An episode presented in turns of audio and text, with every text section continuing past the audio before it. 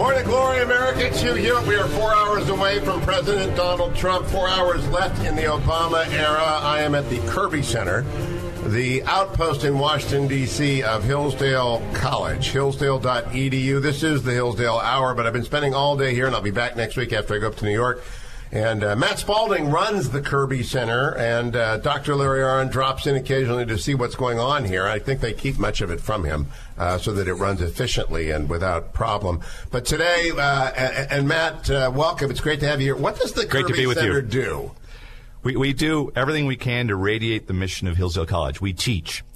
Uh, we teach our students, but we're here. We're also trying to teach a lot of people who need to be taught uh, members of Congress and their staffs, and now incoming people who work in administrations. And and how has it been during the transition? Has it been percolating with ideas and energy, and lots of people excited? Well, you, you know, it was it's, it's, interesting. Before before the election, and, and going back to the primaries, there was a lot of confusion, especially on the right.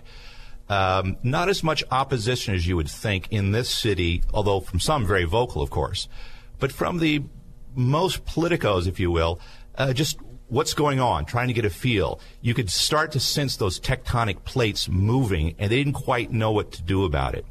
What's happened in, in, the general election, they almost, as a mass group, started to, to get a hold of this. Most of them not thinking he would win till the very end, if that. And now the, the mood has changed. Those, those plates have shifted.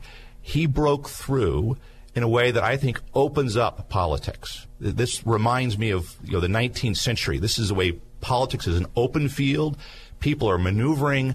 There are all sorts of ideas. These ideas that have been sitting on the table for so long are now percolating forward. Now it's a different game. What do we do? What do we do first? What's our strategy? How do we actually accomplish this? It's open field politics, and it's wonderful to watch. Two years ago, I believe, Dr. Arnn, also my guest in the studio, went to the Republican retreat and urged them to re embrace their Article 1 responsibilities.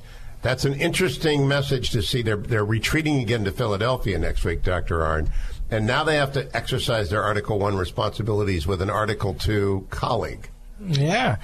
Uh, so, first of all, I submit that uh, Trump has been very good in speech on this question of the separation of powers for a long time. Um, he never slips. I've never can find any instance of him slipping to say, "I'm going to do it on my own." Uh, which Obama loved to say, you know, that great constitutionalist who served his entire eight years without a touch of scandal, as we love to say today. Um, so they're on to their Article 1 powers, and Trump is on record saying they should exercise them. And what does that mean? It, it, it would have to mean over time that the Congress would pass real laws again and this 150 or so regulatory agencies that pass now, the vast majority of our laws would not be lawmaking bodies anymore. And that's what I contend for, and they should work their way back toward that, in my opinion. Kevin McCarthy, your friend and mine, and I know Matt's, has got a, uh, a list. He's checking it twice of all the rules, and they were vast number of rules that rolled out in the last, uh, I believe it's 120 legislative days, which goes much right, further right. back, and they can be repealed by act of Congress, but not collectively through the uh, Congressional Review Act. And they're going right. to do that. They're going to do that, and they've already passed the REINS Act again. And, and, so, explain what the REINS Act is for people. Uh, the REINS Act is a um, uh, law that says any regulation that has the effective amount uh, over $100 million, I think is the, uh, the, the, amount, has to come back to Congress for their positive approval before it goes into effect. It is a massive wrench. It's not a perfect fix by any means. It does not solve the problem, but it's a massive wrench to throw into the mechanism, which, along with the Congressional Review Act, I think is Congress's. This is a first step. It's uh, an important step, but it staunches the bleeding, if you will the point Dr. Arnn makes is absolutely right. Congress needs to actually go back and legislate. They've for too long given away their legislative power to these agencies. Checking them after the fact isn't enough. They need to reclaim that by getting control of the budget, by getting control of authorizations and appropriations. And if Article 1 means that, which it might in this relationship between a Republican Congress and a Trump administration, right? They're going to have to actually legislate So oddly enough, in my opinion, I think the fact of having Donald Trump in the presidency and a Republican Congress might do more for the separation of powers in a good constitutional sense than if Hillary Clinton had been elected. Oh, absolutely. And I, I also think they're going to have their quarrels and they're going to have their disagreements, but that will be worked out the right way. In the course of uh, writing this new book that I put out, The Fourth Way, I include an appendice that was in, uh, inspired by Dr. Arnn. It's the complete text of the Homestead Act. I did so because you like to point out it's four pages long, yeah. and it settled some vast amount of the country, and it had very little direction, but it did have a very specific purpose, and it laid out what you what you could and could not do. I would not be unhappy if this new Congress passed a lot of short laws, Dr. Arnn, a lot of short laws that were very specific as to what would happen, not giving authority to agencies to develop, but just set up a national marketplace immediately, for example, on repair and repeal, uh, uh, repair and replace, and and move forward very quickly to get to 350 ships. Are you an optimist for their moving quickly? Well, I have never seen, as Matthew said, I've never seen a Congress so so uh, focused on this question. They uh, uh, one of the things that changed in the last 10 years is that people in Washington, the best people, started becoming afraid afraid that we're losing control of all this, afraid that there's a decline that's going to follow from that that can't be stopped, and also, along with afraid, frustrated. Because it, you know, to repeal anything the regulatory state does, you need both houses of Congress and the president. And that's a rare gift, right? Obama had it for two years. Look what he did with it. And so they've got their minds around the problem, and here now they've got the means, and I am optimistic that they will do some fundamentally important things. Now, the Reid rule established two precedents. One, that nominations to both the executive and the judicial branch would be confirmed by simple majority. Yeah. And they like to argue it doesn't apply to the Supreme Court, but in fact it's the same kind of nomination as the other one, so it will. But it also broke the rules of the Senate. It said that you can change the rules of the Senate with a simple majority vote my way of thinking, politics being politics, we get one rule change. We get to do not only the nominations, but we get one rule change, and it might be about the filibuster. Are you a fan of the legislative filibuster? Uh, well, read the next uh, imprimis by our friend and my former employee, Congressman Thomas McClintock, and uh, he, he explains that what we need to do is restore the filibuster because the filibuster is a very old rule and what it says simply is if there's somebody there wanting to debate the issue and can contribute in the eyes of the speaker something important, then the debate goes on. In other words, it was devised to protect debate. Whereas what it's for now is to stop debate. Any senator can walk in, and or, any what is it? Any uh, forty senators can walk in and stop the debate altogether. So the, back when it was in the transition, that's when you got senators standing on the floor reading the phone book. That should have been ruled out of order as not apposite or contributing to the debate. But then they got tired of that, so now you don't even have to read from the phone book. You just have to say. And so it, it paralyzes the Senate. And that, in other words, put the filibuster back like it was, is what McClintock, who's, by the way, a reverential and deeply knowledgeable legislator. He was made for that job, and he knows all about it.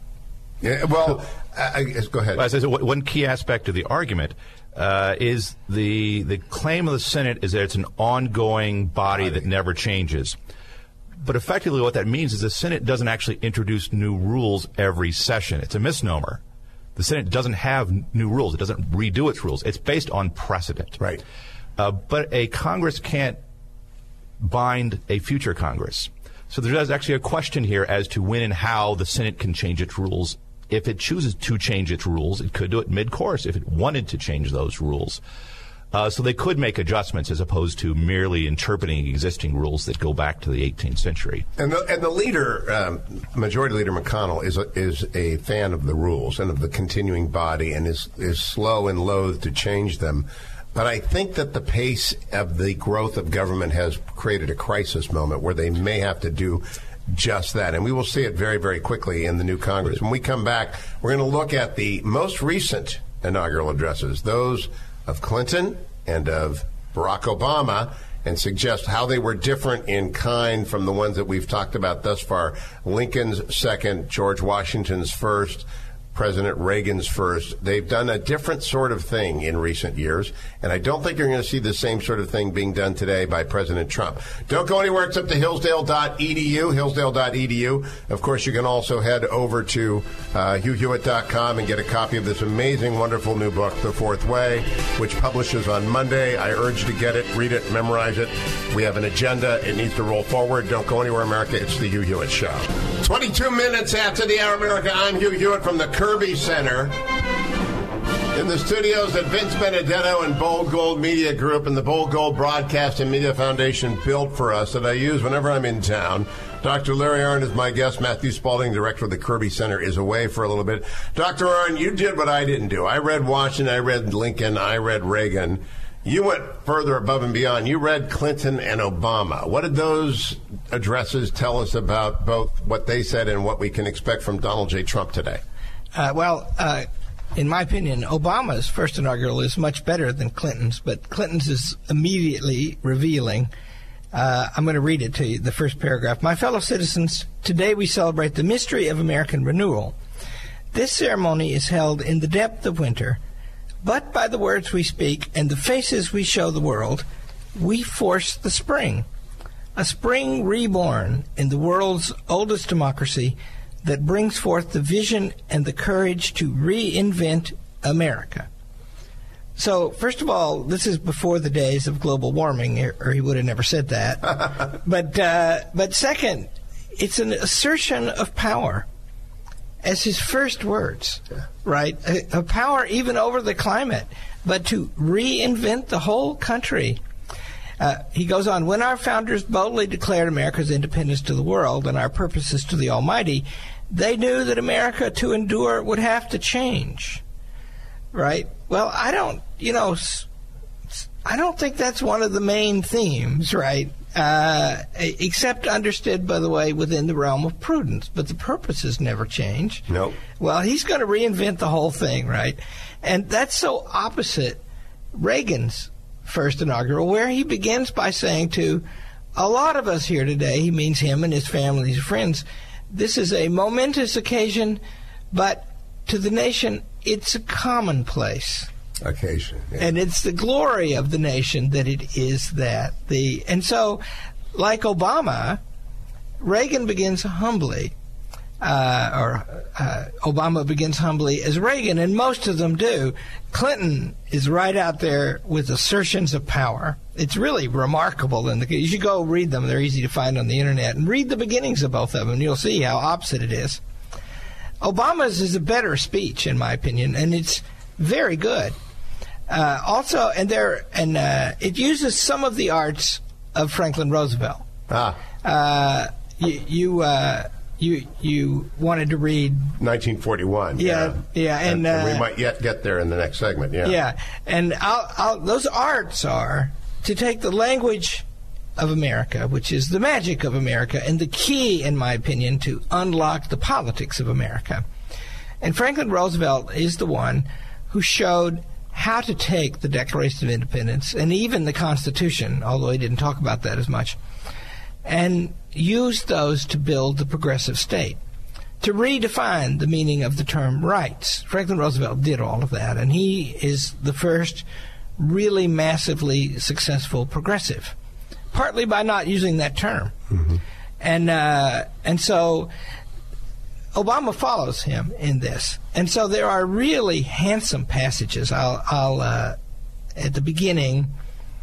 Here's how he starts. My fellow citizens, I stand here today humbled by the task before us, grateful for the trust you've bestowed, mind, mindful of the sacrifices borne by our ancestors. Now that's much shrewder and and, high, Clinton, and yeah. more high-minded than Clinton. Much because whether you believe in the Constitution or not, and I can show you places where where uh, Obama says explicitly, often many places that we have to overcome the intentions of the founders. But here, none of that in this speech. he retranslates those intentions instead. And I have a couple of examples to read. Uh, when we come back from break. Don't go anywhere, America. Uh, we will be right back with um, Dr. Larry Arnn from Hillsdale College, 1 800 520 1234. We are three and a half hours away from the peaceful transfer of power and President Donald J. Trump's four years in office. And a lot of people are holding their breath, and it's going to be an interesting speech, and you wouldn't want to miss it. And this gets you in the mind. Victor Davis Hanson joins us as well from phone from California as we comment on this day. Don't go anywhere. Welcome back, America, to you. And it's inauguration day in Washington, D.C., and I am at the Kirby Center, Hillsdale College's outpost of reason in the shadow of the Capitol. 1789, George Washington gave the first inaugural address. 76 years later, Lincoln gave the greatest inaugural address, the second inaugural address. 76 years after that, FDR gave his third inaugural address as war loomed in 1941. And here we are 76 years after FDR's third with Donald Trump. Joining Larry Arnn, who is the president of Hillsdale College, in studio with me, and Matthew Spalding, director of the Kirby Center, in studio with me, is Dr. Victor Davis Hanson, a friend of Hillsdale and of this show from faraway California. Dr. Hanson, welcome. What do you expect from uh, from Donald Trump today, and do you think he's going to fit into the 76 year cycle of fairly significant speeches?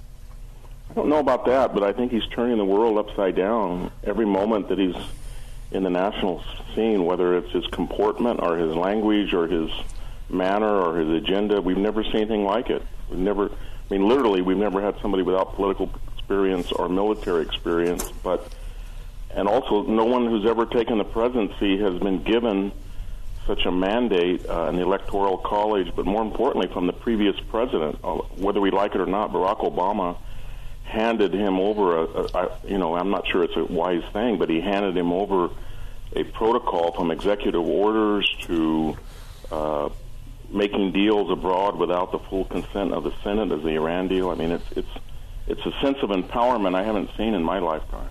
Are you an optimist, VDH? Yeah, I am. I think so. I think people that are on the left, even privately, will concede to you they don't think things could have gone on as they were. It was sort of like people, maybe even some conservatives thought, I think wrongly, but they thought Hoover couldn't gone on as he was. There were too many people that were not connected with the government until FDR came in, and then people thought after FDR it couldn't go on like FDR was going. But just the debt and the division and the racial polarization and uh, the environmental uh, extremism, uh, the war against fossil fuels, the the mess in the Middle East with Russia, China. I think people, even on the left, thought, you know what, we like Barack Obama, we worship him, but privately, it can't go on like this. Uh, Dr. Larry Arnn, you heard VDH be optimistic there about that, but at the same time, uh, the shards of anger that are flying off from the left, whether it's Barbra Streisand in an invective filled piece in the Hollywood Reporter, or Robert De Niro outside of Trump Tower, or last night's uh, pepper spray outside of the press club. It's not what we're normally used to. So I'm, it's hard to be optimistic for me. Oh, well, um, uh, there is a fundamentally divided country here between two sets of principles that are not compatible with one another and that's coming to a head. It uh, so the way I'm optimistic is this: we're going to have a big quarrel about all this stuff, and I hope and believe that it will be peaceful, even though the words will be violent. But that's what's going to happen because of all this. I used to say, you know, six months ago, I said, uh, it doesn't matter who's who's elected president. By February and March, America's going to be a pretty unhappy country. You used to say as well, fundamental things are afoot, and That's they are very much afoot today. Matthew Spalding, your students, what are they like? Are they are they anxious? Are they happy? Are they you know, hey, let's get to DC and get part of this deal? I think they're very excited. Uh, difference between last semester and this semester. Last semester, they were a little unsure what was happening. They had people following different candidates, uh, but they were all just generally friendly. Uh, now, now, they're very excited to see change and see things happen. I, I think this is going to take a while to work out. Uh, we're going to see a lot of change rapidly. I hope to see a lot rapidly, including reversing some orders today. Congress is uh, chomping the bit. I've been talking to them about going up to Philadelphia and what they're uh, what they're planning. Uh, but this is a kind of shift with these two diametrically opposed views of, of, of the world before us. It's going to take a while to work itself out of the system. There's a lot of things that have to be staunched. Um, and then beyond that, there's a lot of legislation backed up. I mean, it's, it's, they've got a whole list on tables of, of legislation backed up, ready to go. Uh, it, to turn the course, to turn the ship, if you will, is going to take a lot of work. There's going to be a lot of opposition, uh, but they're going to have to stay uh, intensely focused on that objective to to accomplish it. Victor Davis Hanson, oh, uh, go ahead. Dr. I just want to add, there's a reason for optimism outside our studio window. And I can't, well, she just walked away, but I can't say her name, but she's uh, one of my students, and she's just been hired as one of President Trump's speechwriters. Well, that is a good. I, I'm happy about that. that means long, windy speeches. uh, uh, Victor Davis Hanson, uh, you are a military historian. When Rex Tillerson testified, he said that China cannot be allowed to continue to build those islands. That's a confrontational statement. We have a, an, a we have an interesting world. It's coming apart. We have Russia in the Middle East. We have Aleppo in ruins. We don't have the assets we had even eight years ago, much less 16 years ago. How long does it take Donald Trump to rebuild the American military so that it is effectively a deterrent? Well, I think it's going to take two or three years. I think deterrence is very hard to acquire and very easy to, to forfeit, which we saw with Obama. And uh, we're going back to a, a, a classical approach to foreign policy and things like deterrence, balance of power. I'm sure he's going to talk to Russia. He's going to talk to China. He's going to balance both, triangulate. He's going to be very supportive of our allies and then very hostile to our enemies, which will bring clarity. And as far as get, getting back to the economy, you, I think three and a half percent or four percent GDP will stop a lot of opposition, and that, that's what their aim is. So if they can deregulate, promote fossil fuels, export some energy, redo the tax code, and I know they're going to have problems with a deficit right away by doing that, but if they were to achieve 4% GDP, it'll be sort of like Reagan in 83, 84, 85, where all of a sudden we were watching movies about the day after, and that Reagan, from the Pershing missiles to the confrontation uh, with the Russians, was going to blow up the world, as Hollywood told us, and suddenly the economy took off, and uh, it was morning in America again. So, opposition and ideological uh, criticism of Trump will all hinge on whether he can get the economy to three and a half to four percent GDP. You know, the, the most common refrain is that he's a traitor, that he's a Putinite, that he is in the pocket of the Kremlin. How do you respond to that, Victor? Because I think it's silly, but a lot of people repeat it endlessly. Yeah, I, I don't know how. It's silly for two reasons. You one, reset was the uh, brainchild of Barack Obama. He crit- he came into office criticizing George Bush more than he did uh, Vladimir Putin. I mean, he canceled missile defense. There was the hot mic about being flexible after the election. He ridiculed Romney. He didn't do much about Crimea, and then he did the worst of all things. He talked very loudly and carried a twig, and by that I mean he made fun of Putin. He said he was into macho stick. He made fun of his bare chest. He said he was a class cut up, and all of that just enraged Putin. And Putin didn't want. He didn't follow that universal ecumenical agenda that Obama preached. He thought, you know, this guy is not a nationalist. I don't know how to deal with him, but I don't like to be lectured by somebody who has a lot of military strength at his disposal, but is afraid to use it against me.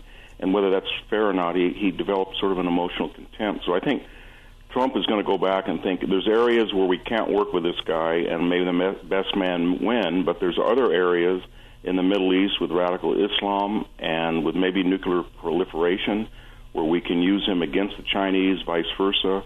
And if Trump could do something to pull Putin away from Hezbollah and Iran and say, you know, these guys are not in your interest, that would be much more, uh, I think, helpful than coming in with this reset of a reset of a reset, and we're just getting an endless cycle. And I don't think that's going to help anybody. I, I want to close this segment and next by talking about President Obama, who has got three and a half hours left as president. He's been a disaster, uh, fundamentally a disaster. And I don't care what his rating is right now. It will be a record that will be uh, shameful as it is explored over the decades and centuries. But what he got wrong most, I think, was his. He fundamentally didn't know what he was doing. There are two views: that he was an ideologue and that he was incompetent. I'm of the incompetent view uh, that O double I O double H Obama is in over his head. Dr. Arnn, what was he a leftist or was he Chauncey Gardiner? Uh, or both. I, or I, both. yeah, I think he was. Uh, I think he's a leftist, a radical leftist. I think he was raised that way. I think his appointments were that way.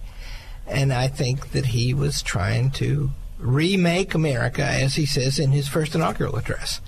And I think that he, uh, I think that uh, uh, liberals, when they get a big majority, they all think everybody's going to love them.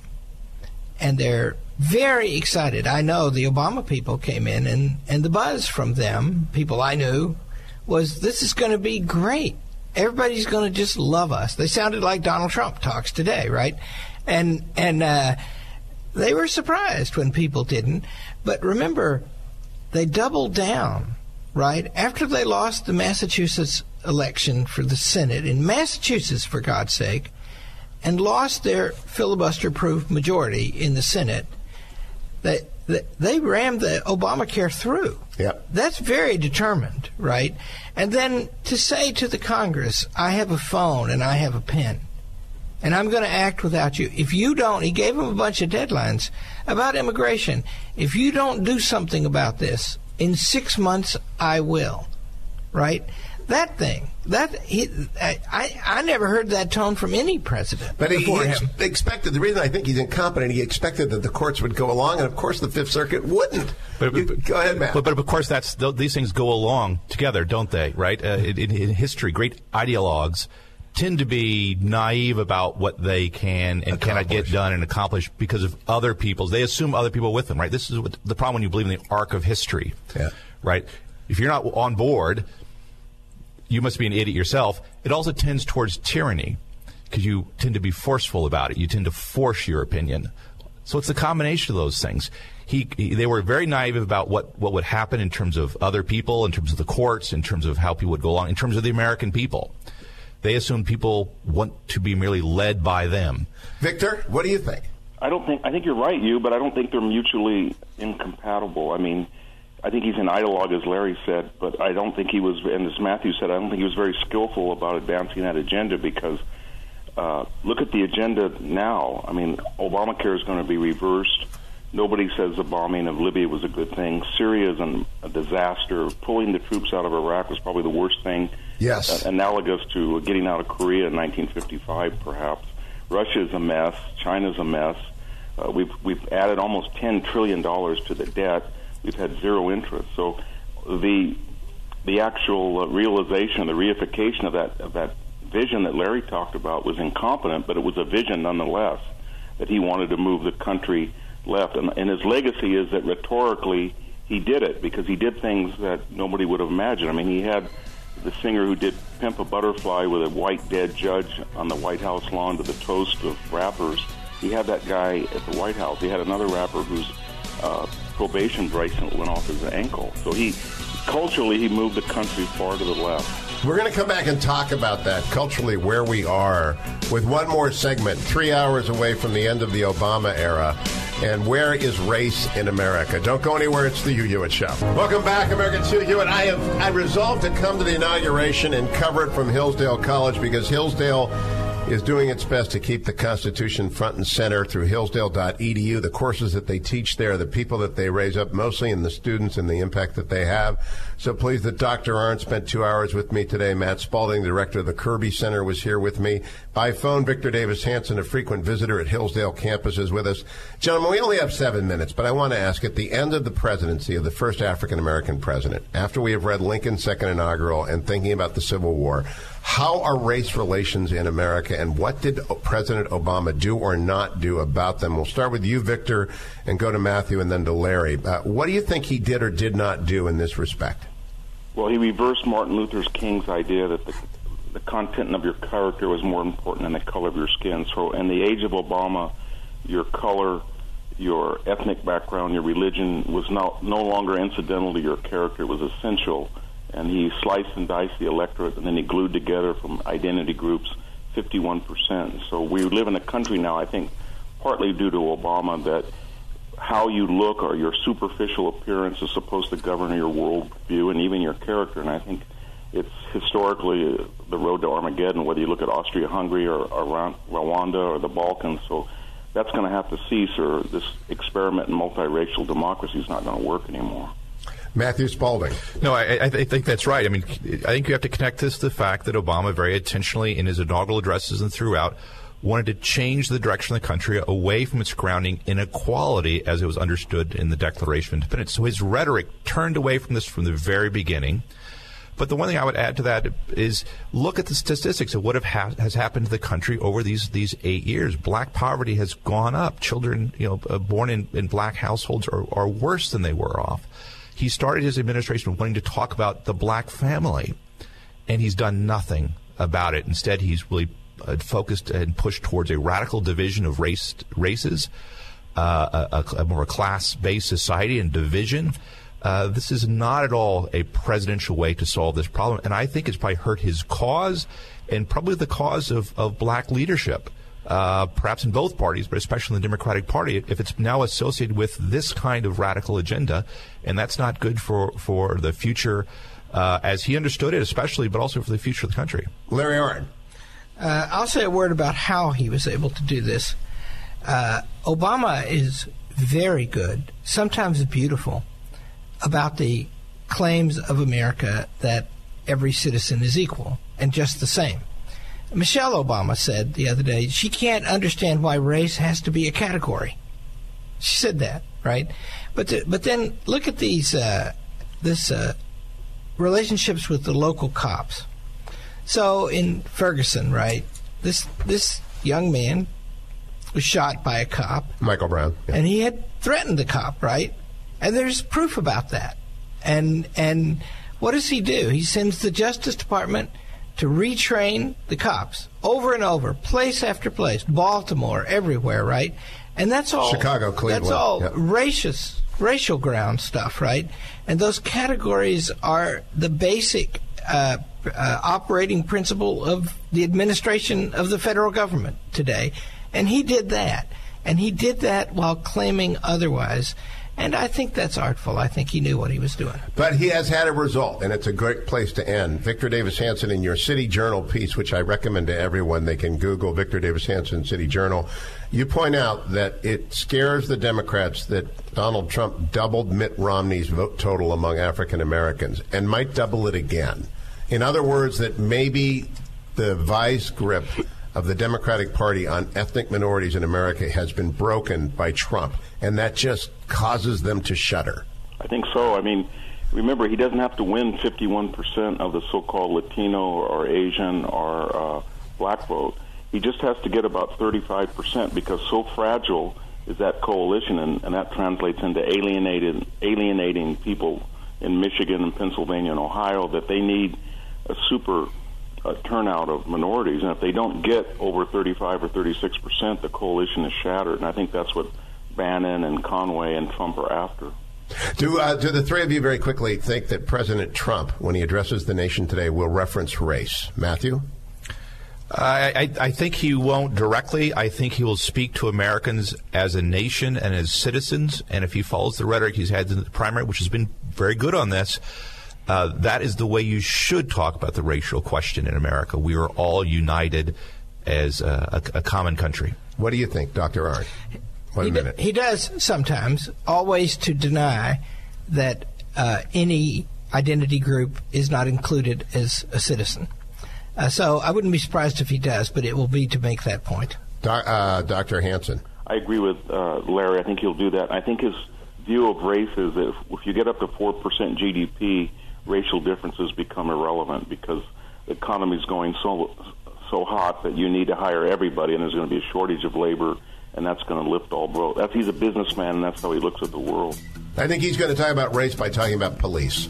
Uh, I, I, don't know that there's another way for him to do it that would uh, surprise me less than if he talks about honoring the men and women in blue. We will see. We will see. Tomorrow we're looking ahead three hours from now, President Donald Trump, and we are optimists. Thank you, Dr. Arnn. Thank you, Matthew Spalding. Thank you, Hillsdale. Dr. Hanson for joining us as we launch this inauguration day. What a day it is. And we'll be back Monday to talk about the week that is amazing on the next Hugh Hewitt Show.